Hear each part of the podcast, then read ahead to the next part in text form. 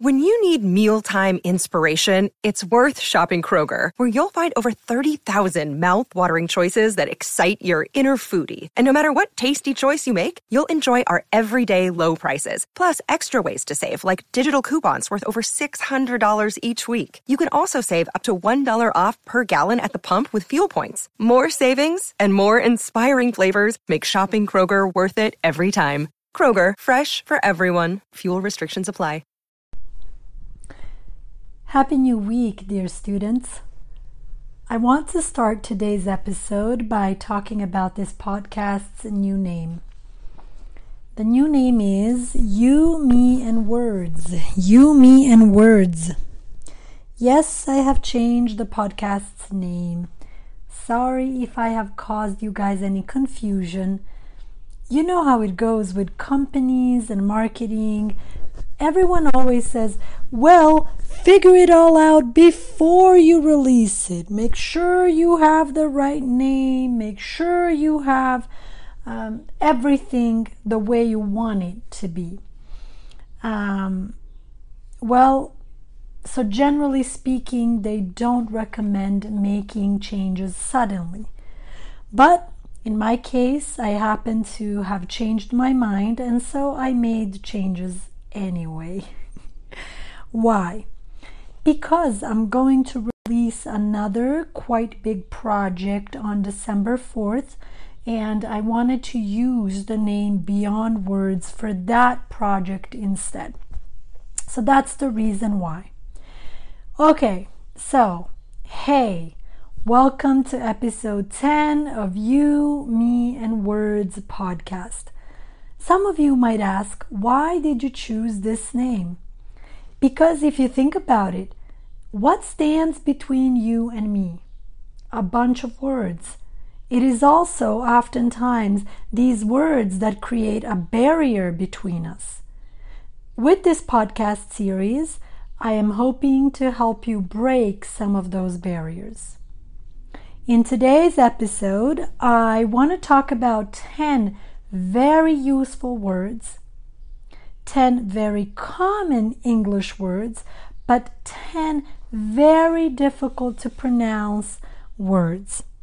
Now, okay, let, let me take that back real quick. Maybe not very difficult to pronounce, but how about this? Quite challenging to pronounce words in English. So let's take a look at our words. For this part, I strongly recommend that you have a notebook, have a pen or a pencil, and try your best to write these words down so that you can practice them and uh, remember them even after you finish listening to this episode. So, number one is R U R A L. How do we pronounce that word in English? Rural. So some people live in rural areas. Okay, in other words, some people live in small towns, very small uh, types of areas. That's what we consider to be a rural area in English. Okay, rural area. For example, in my case, my parents live in a very rural area. I live in Los Angeles, and Los Angeles is not a rural area. Okay?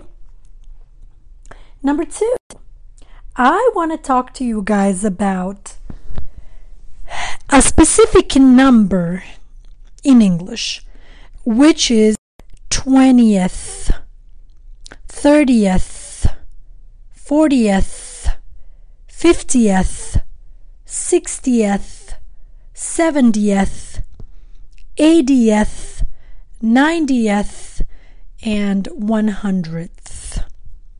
So, the reason why I really want to talk to you guys about these numbers is it's easy to say 20, 30, 40, 50, and so on. But I have noticed that many students have problems when it comes to taking that number and using it together with a date, for example, right? So August 20, no, August 20th. Yeah, okay. Uh, December 20, no, December 20th. So you really have to practice the very ending of that number. Eth. Okay, th, th, th, eth, twentieth, thirtieth, fortieth, fiftieth, sixtieth, seventieth, eightieth, ninetieth, and one hundredth.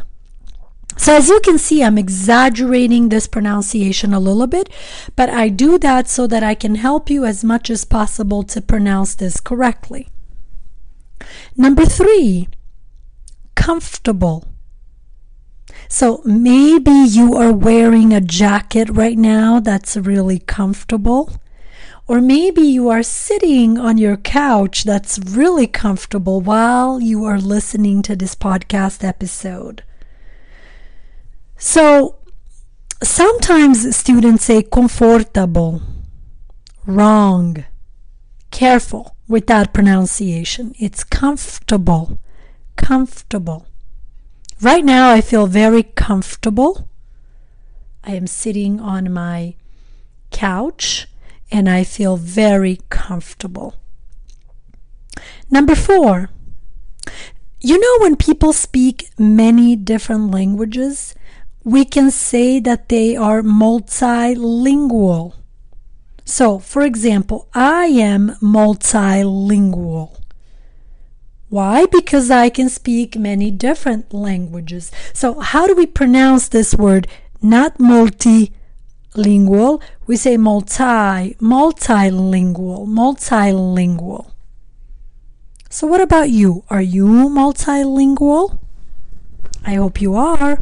And if you're not, I hope you study more languages.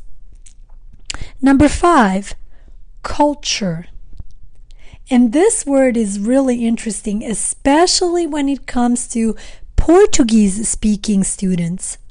Why? Because often I hear Portuguese speaking students say culture or culture, something like that, right? No. The correct pronunciation is culture. Culture. So I love different cultures. I like learning about different cultures. And I believe that through language, you can get to know someone's culture better. Number six, reliable. I hope you have reliable friends. Why? Because if you have friends that are reliable, that means that you can trust them. You can really trust them. So if you need someone to pick you up tomorrow at 7 a.m., I hope you can ask a reliable friend to do that for you because then you can relax. You don't have to worry about anything because your friend is reliable and your friend will do it. Number seven, successful. Successful. So, I want Maverick Lingo to be a very successful company. I want many, many, many students around the world to be familiar with Maverick Lingo. And actually, I am creating this podcast. And in every episode, I think about you guys. I want you to feel comfortable with these words so that you can be more successful with your English. Number eight, it's not my favorite word, but I really want to talk to you guys about this word because many students make the mistake when they pronounce this word, which is D U M B. Many students say dumb. Wrong. The B is actually silent in this case. So you say dumb, dumb. Number nine, character. So when you watch a movie, I might ask you, okay, who is your favorite character in this movie? Or if you are reading a book, I might ask you, who is your favorite character in this book? And number 10, our last word for today is bilingual. So earlier we talked about people who are multilingual, who can speak many different languages. And bilingual means you can speak two different languages. So maybe you can speak English and Spanish. So you are bilingual. Or maybe you can speak English and Portuguese. You are bilingual. Or maybe you can speak Russian and English. So you are what? That's right, bilingual. Okay, I'm going to go over this list one more time before I end this episode. So, number one, rural. Number two, 20th, 30th, 40th. Number three, comfortable. Number four, multilingual. Number five, culture. Number six, reliable. Number seven, successful. Number eight, dumb. Number nine, character. Number 10, bilingual. As always, guys, I hope you liked this episode. I hope you had a notebook, a pen, a pencil. I hope you wrote down all these words, and I hope you will go back to this episode, listen to it again, and practice your words. Every time you guys ask me, how can I improve my English? How can I improve my pronunciation? Well, this is an opportunity for you guys to do that. Okay. So remember, what does Teacher Sam, the founder of Maverick Lingo, believe? I believe that you cannot sit there and feel sorry for yourself. You cannot sit there and make excuses every day why you're not improving your English. Okay? Instead, I believe that you can always try. If you can't take classes, that's okay. Here is an absolutely free podcast episode specifically created for English learners. Check it out. Listen to it. Listen to it again and again and again if you have to. Write these words down, practice them, and I promise you that you will get better. Okay? Thank you so much for listening. Um, see you guys very soon.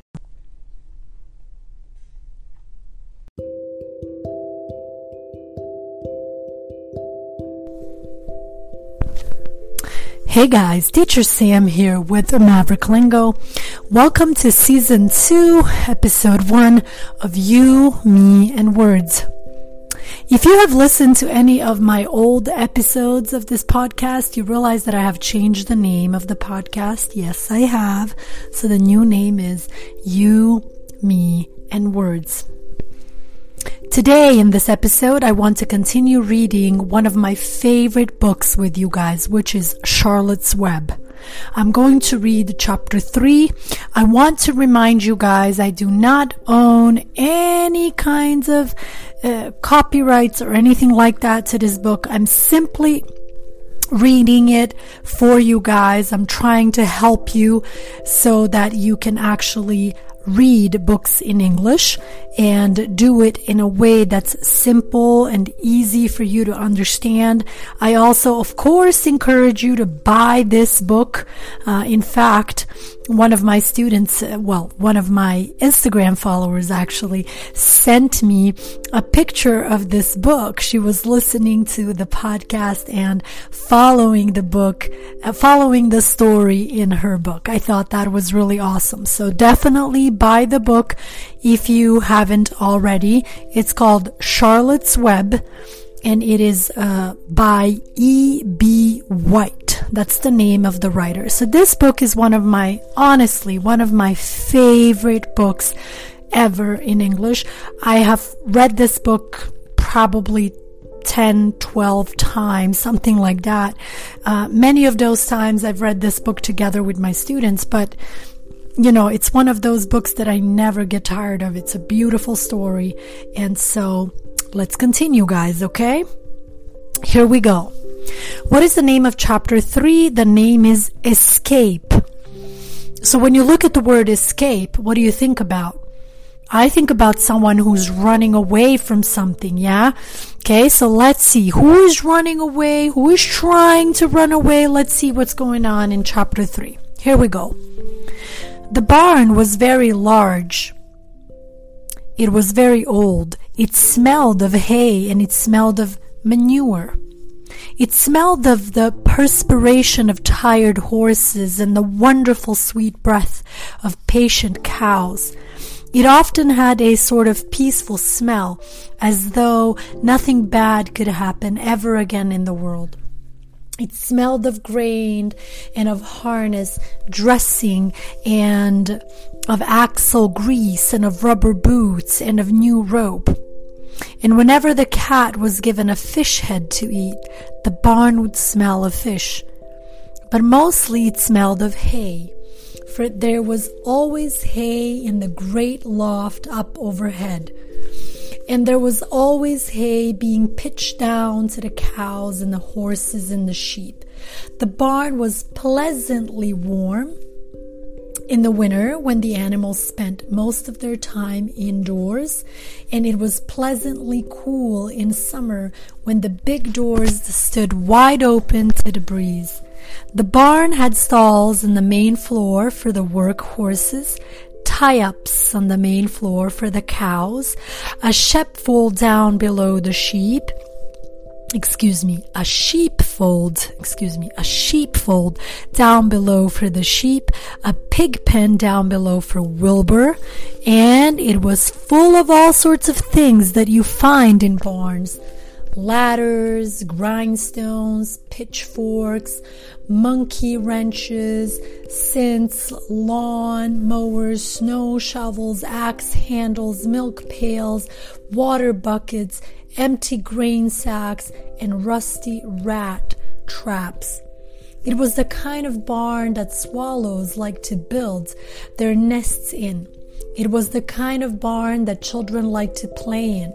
And the whole thing was owned by Fern's uncle, Mr. Homer L. Zuckerman. So I want to stop here just for a moment. I want to take you guys back to the beginning of the story. Okay, so as you can see, the very first word in chapter 3 is the barn. Okay, so I want to talk about this word. It's a very important word in this chapter. Why is it an important word in this chapter? Because what exactly is a barn? A barn is a place where animals live. We also see the word manure, right? You see it on this page, the first page of chapter 3, manure, spelling M A N U R E, manure. What exactly is it? It is poop or shit, excuse me for using this word, okay, from an animal poop, basically, okay, manure, manure, all right. We also see the word hay, H A Y, which is such an important word in my opinion, because what do we feed? Horses and cows, we give them hay, which is basically like dried grass, right? Okay. So those words are very, very important. And as you can see, the writer is doing a great job describing Wilbur's new home. Okay. If you remember in our previous chapter, so in our chapter before this one, okay, uh, Fern contacted her uncle and she sold Wilbur to her uncle. Okay, and so now this is his home. I know that sounds a little bit scary, like, oh, she sold Wilbur to her uncle, but remember, first of all, that's her uncle. Second of all, she can visit him as much as she wants to, so it's like she still gets to spend all the time in the world with her favorite animal, uh, which in this case is this little runt. We know him as Wilbur. Okay? Um, you should also remember that in this book, uh, this runt or this little pig, uh, Wilbur is one of the largest characters, one of the most important characters in this book, for sure. All right? Okay. So I'm going to continue reading here. Wilbur's new home was in the lower part of the barn, directly underneath the cows. Mr. Zuckerman knew what a manure pile Excuse me, guys. I don't know what's happening to me today. Let's start again here. Wilbur's new home was in the lower part of the barn, directly underneath the cows. Mr. Zuckerman knew that a, that a manure pile is a good place to keep a young pig. So now, guys, you know what a barn is. Okay, you see the word here again, barn, and you see manure pile again. Okay, so at this point, you should remember exactly what that means. Okay, manure is um, basically cow poop or horse poop. Okay, and a pile is like, you know, when they poop a lot. Okay, so Mr. Zuckerman knew that a manure pile is a good place to keep a young pig. Pigs need warmth, and it was warm and comfortable down there in the barn cellar on the south side. Fern came almost every day to visit him.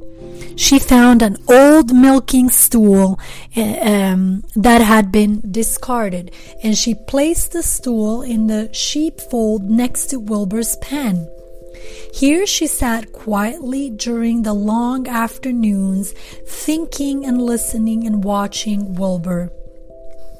So you see, in the in this case, Fern is actually using a stool, like a small little chair, okay, that had been discarded.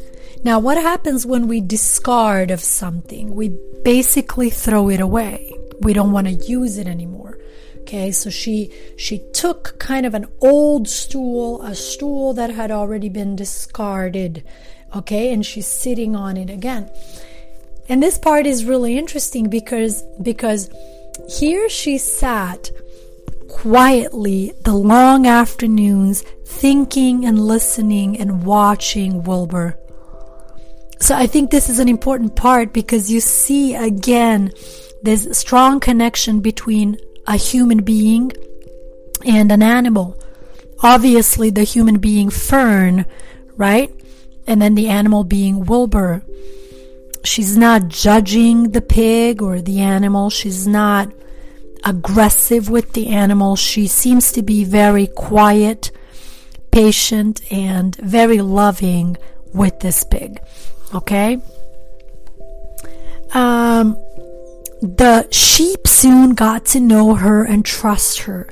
So did the geese who lived with the sheep. All the animals trusted her. She was so quiet and friendly.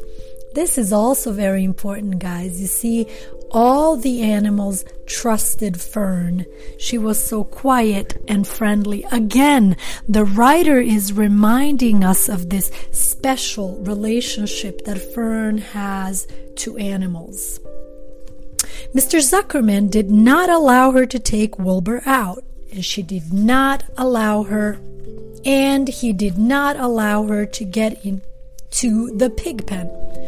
But he told Fern that she could sit on the stool and watch Wilbur as long as she wanted to. It made her happy just to be near the pig, and it made Wilbur happy to know that she was sitting there right outside his pen. But he never had any fun. No walks, no rides, no swims. One afternoon in June, when Wilbur was almost two months old, he wandered out into his small yard outside the barn. Fern had not arrived for her usual visit.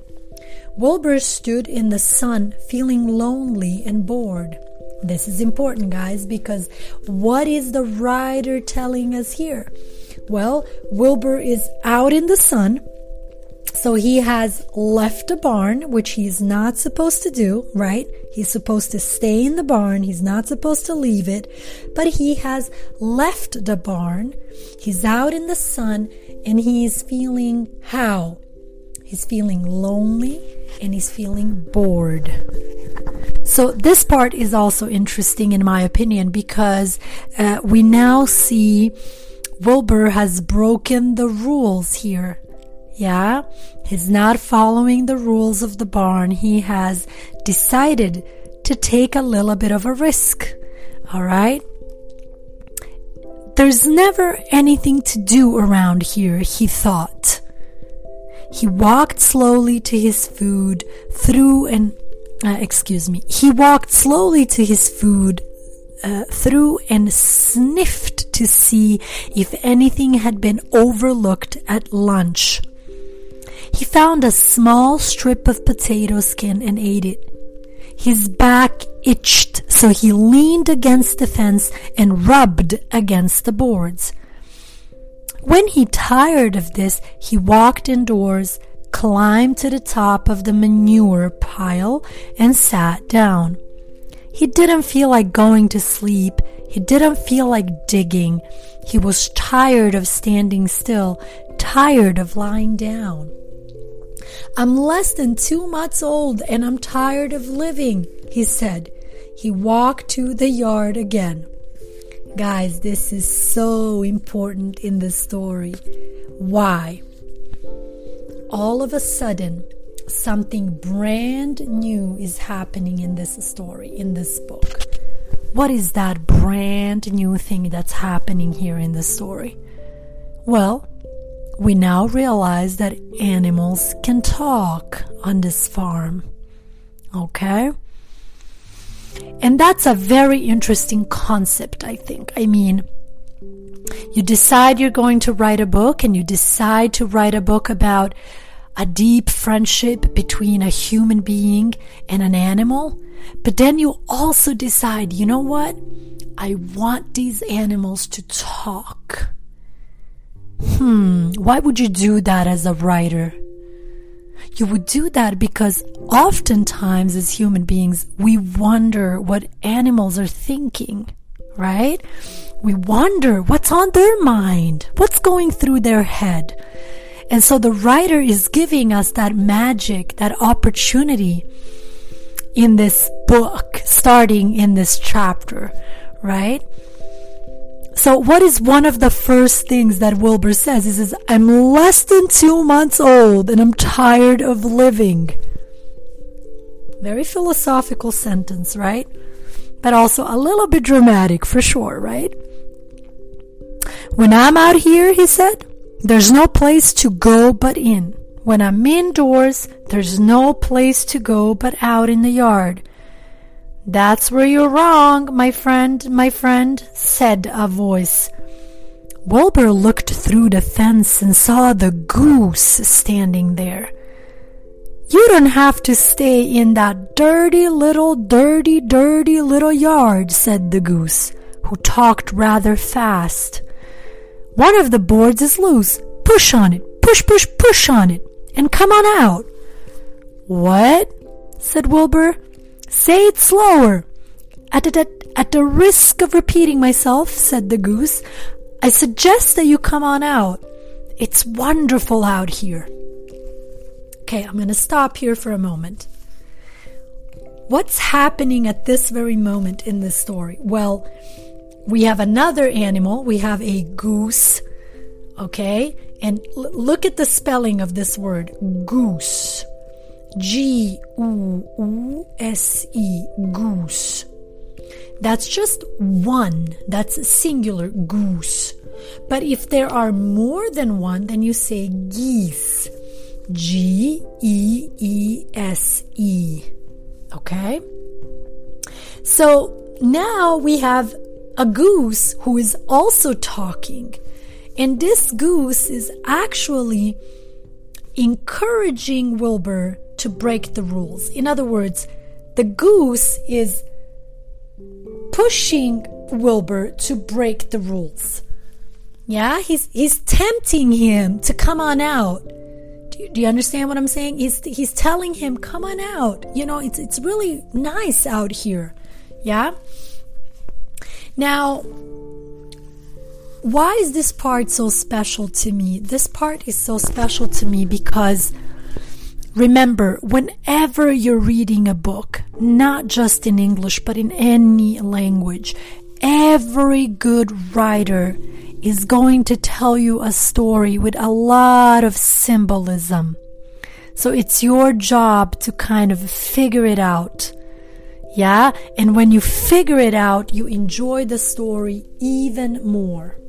So what's my point? My point is, what is the goose telling Wilbur? The goose is telling Wilbur, don't be happy where you are. Come to the other side. The other side is much better. You'll see. Okay, isn't that how many people also feel in life sometimes? Right? Sometimes people focus on all the bad things in their life, yeah? And, and they think about, oh God, it's so much nicer on the other side. You know what I'm saying? So we become curious about the other side. And sometimes we break the rules to get to the other side. So far, so good? Did you say a board was loose? That I did. That I did, said the goose.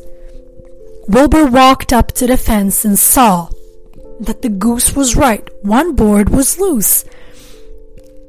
He put his head down, shut his eyes, and pushed. The board gave away.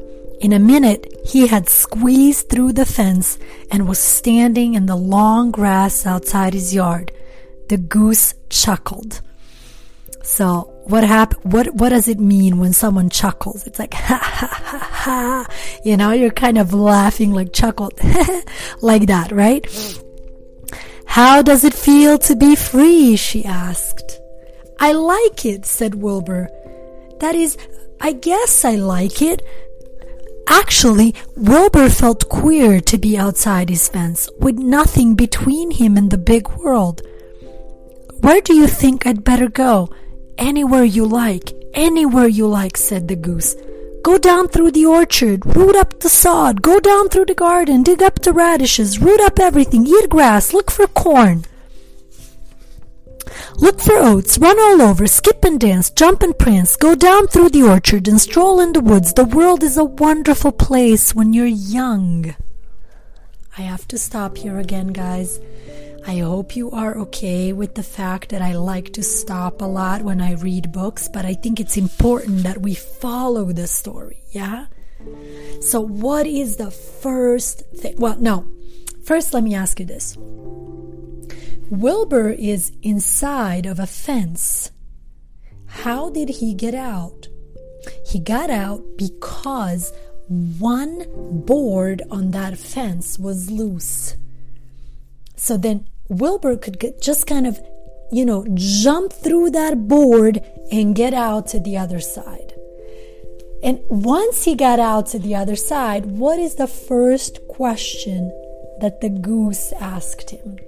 She said, How does it feel to be free? How does it feel to be free?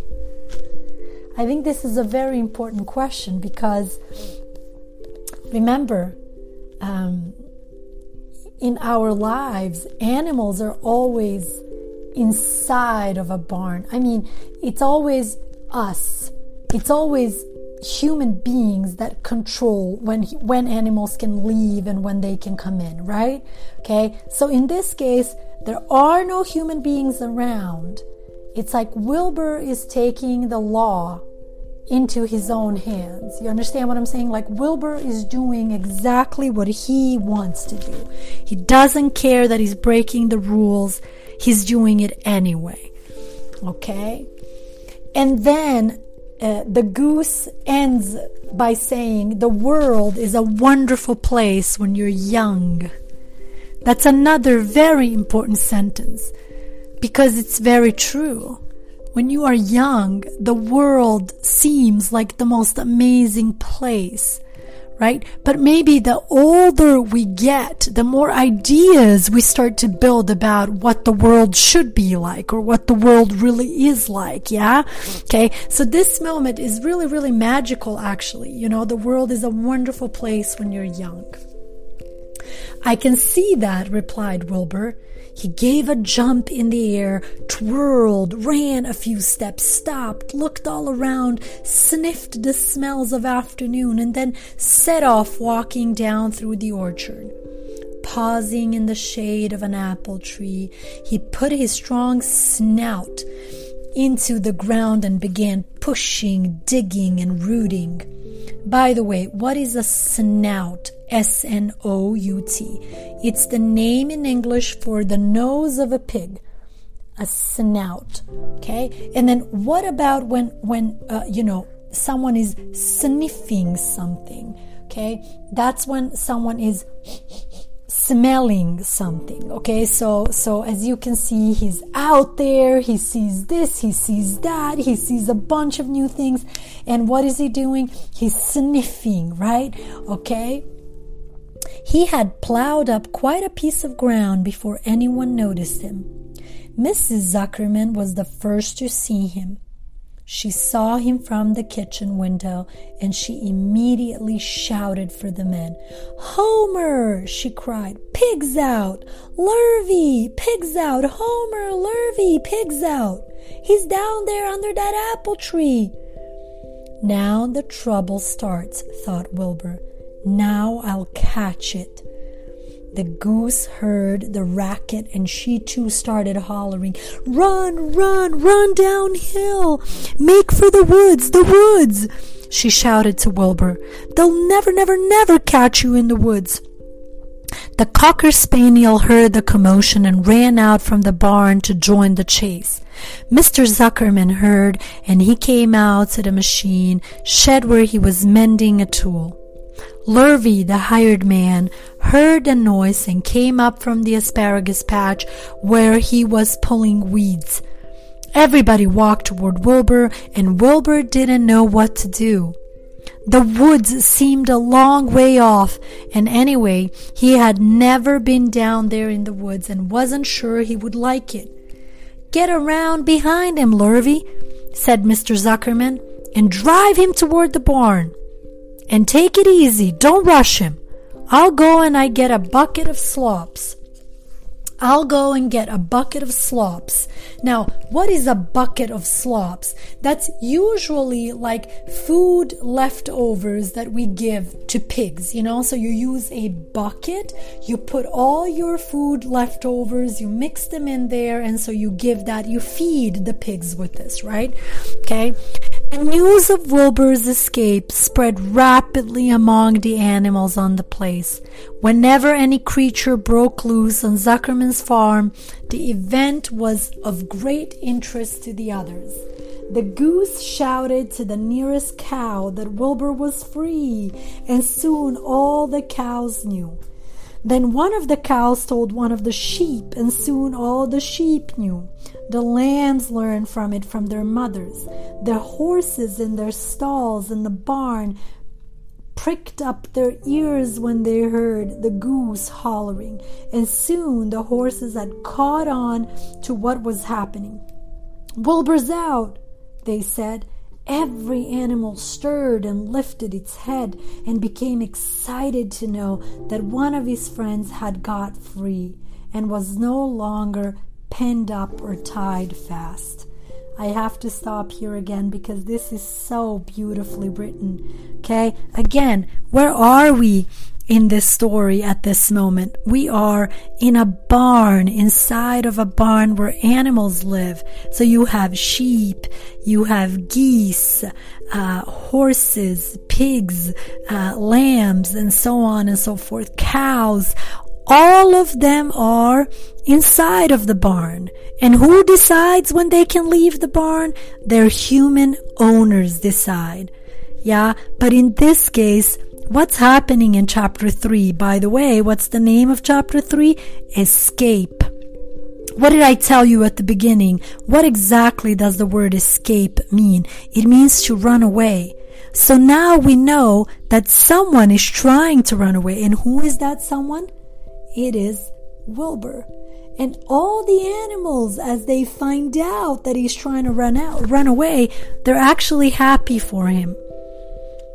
They're excited to know that one of his friends had got free and was no longer penned up or tied fast. Wilbur didn't know what to do or which way to run. It seemed as though everybody was after him. If this is what it's like to be free, he thought, I believe I'd rather be penned up in my own yard. So remember, guys, Wilbur is very young. So, what happens when we are very young? It's possible that we are naive, we don't have a lot of experience, we don't know exactly what to do, and I think that's exactly what's happening to him right now.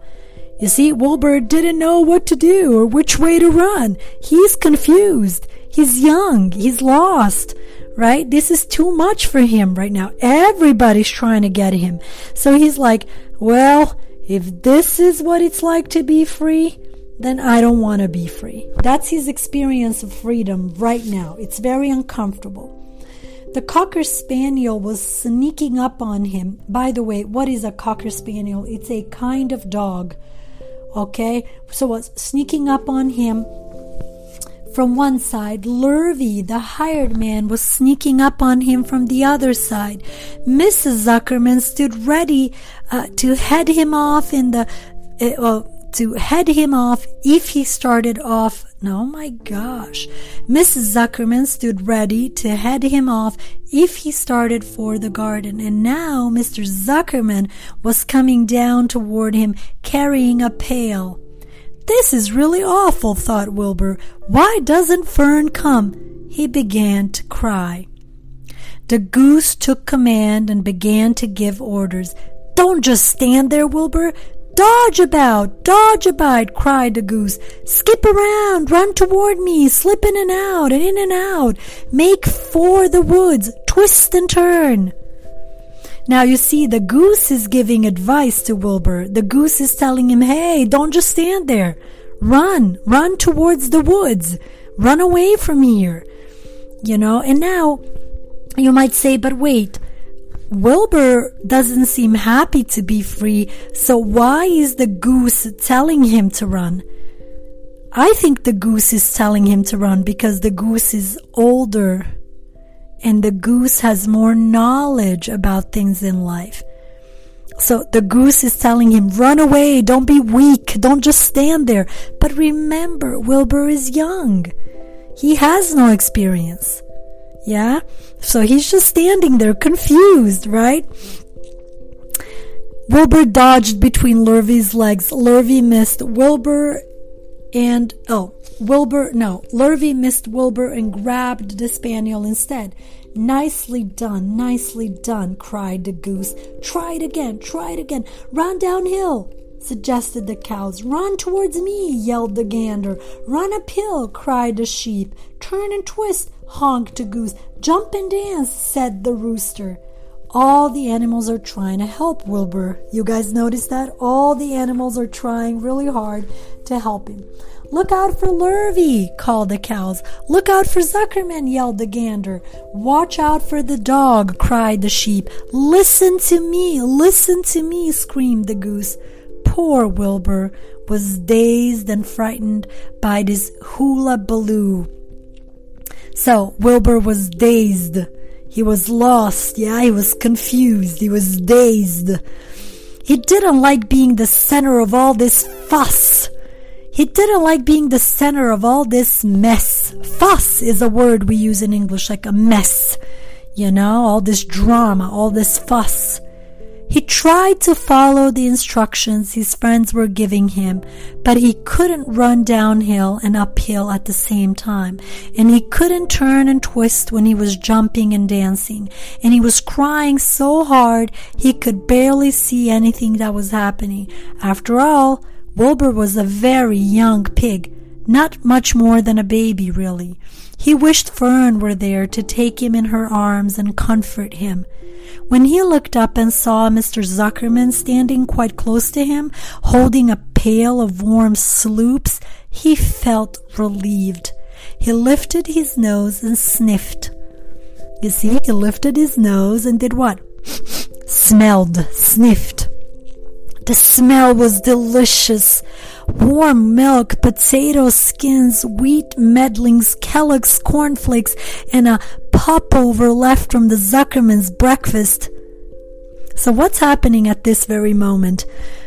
Wilbur doesn't want to be free anymore because he can smell the delicious smell of food. Yeah? So it's like he is tempted to come back again right? Because he can smell delicious food, which how can we translate that in this story? Like, what is the meaning behind that? I think the meaning behind that is comfort. If he goes out to the woods, he's going to be alone. He's going to have to look for food by himself. If he finds any food, and who knows, maybe another strong animal could hurt him or destroy him or, or attack him, right? So he does the simple thing in life, which is he goes back. He goes back to his comfort zone. Wilbur took a step toward the pail. No, no, no, no, said the goose. It's the old pail trick, Wilbur. Don't fall for it. Don't fall for it. He's trying to lure you back into captivity. He's appealing to your stomach. Now, you see, what is the goose doing? The goose is warning Wilbur, do not eat the food. That's just a trick. They're just trying to catch you so they can bring you back to, to this controlled space, right? Okay. Wilbur didn't care. The food smelled appetizing. He took another step toward the pail. Pig, pig, said Mr. Zuckerman in a kind voice, and began walking slowly toward the barnyard, looking all about him innocently, as if he didn't know that a little white pig was following along behind him. You'll be sorry, sorry, sorry, called the goose. Wilbur didn't care. He kept walking toward the pail of slops. You'll miss your freedom, honked the goose. An hour of freedom is worth a barrel of slops. Wilbur didn't care. When Mr. Zuckerman reached the pig pen, he climbed over the fence and poured the slops into the thorough. Then he pulled the loose board away from the fence so that there was a wide hole for Wilbur to walk through. Reconsider, reconsider, cried the goose. What does reconsider mean? It means think again, think again. So sometimes in life, when we make up, when we make a decision, maybe a week later or two weeks later, we say, ah, oh, I have to reconsider. I have to think about this again. Maybe you're not too happy with your decision. Make sense? So, what is the goose telling Wilbur? The goose is telling him, reconsider, reconsider, like think again, think again, don't come back here again. Wilbur paid no attention. He stepped through the fence into his yard. He walked to the uh, to the through and took a long drink of slops. By the way, what is a through? A through is a, you know, the wooden, uh, kind of wooden little plate where you know, we give animals their food. Uh, let's see here. He walked it through and took a long drink of slops, sucking in the milk hungrily and chewing the popover. It was good to be home again. While Wilbur ate, Lurvy fetched a hammer and some eight, eight penny nails and nailed the board in place. Then he and Mr. Zuckerman leaned lazily on the fence, and Mr. Zuckerman scratched Wilbur's back with a stick. He's quite a pig, said Lurvy. So, by the way, who is Lurvy? Lurvy is a gentleman who works at uh, Mr. Zuckerman's farm. he is one of those guys that, you know, Mr. Zuckerman hired to work on his farm, to take care of the animals, and to help out. Okay, so what is the first thing that Lurvy does when Wilbur is inside the barn? Well, Lurvy repairs the broken fence, and now the animals cannot escape anymore. Make sense? Yes, he'll make a good pig, said Mr. Zuckerman. Wilbur heard the words of praise. He felt the warm milk inside his stomach. He felt the pleasant rubbing of the stick along his itchy back. He felt peaceful and happy and sleepy. This had been a tiring afternoon. It was still only about four o'clock, but Wilbur was ready for bed.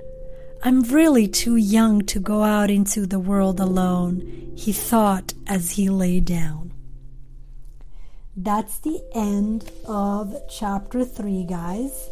Um, I know that this podcast episode is a little bit longer, and I know that it took me a long time to read this chapter to you guys. But remember, I don't want you to just read like robots. I want you to read, to learn how to really read books, not just through the aspect of language, but also through the aspect of symbolism.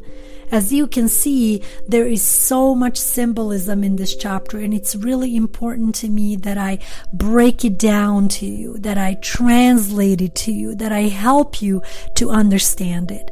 Okay?